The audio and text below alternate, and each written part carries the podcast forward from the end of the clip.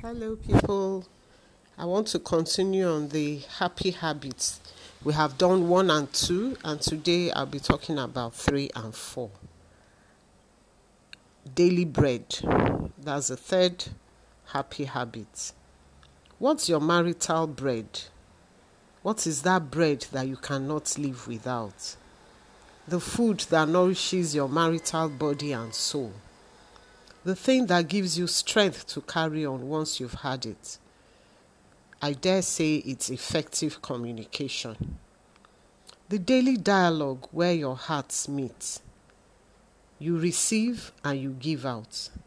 You communicate your emotional, intellectual, and physical needs and get them satisfied.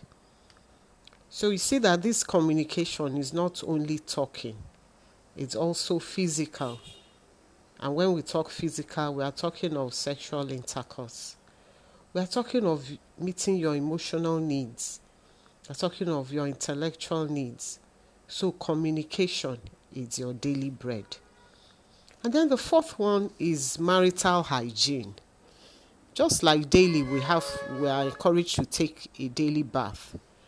What's the marital hygiene that you perform? I think it's asking for and receiving forgiveness. This is a spring where couples go to take a bath, to cleanse themselves, and to maintain a healthy relationship.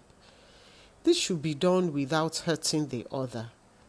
You know, like when you are correcting your spouse, don't correct in hate, correct in love and um, there's this method that I learned and it's so fantastic. I taught it to my children the sandwich method of giving corrections.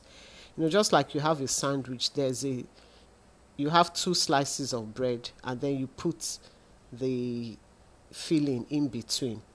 So when you want to give a correction, say something nice, then give the correction in between, and then end with something nice don't make uh, give compliments that are false you know let it be genuine.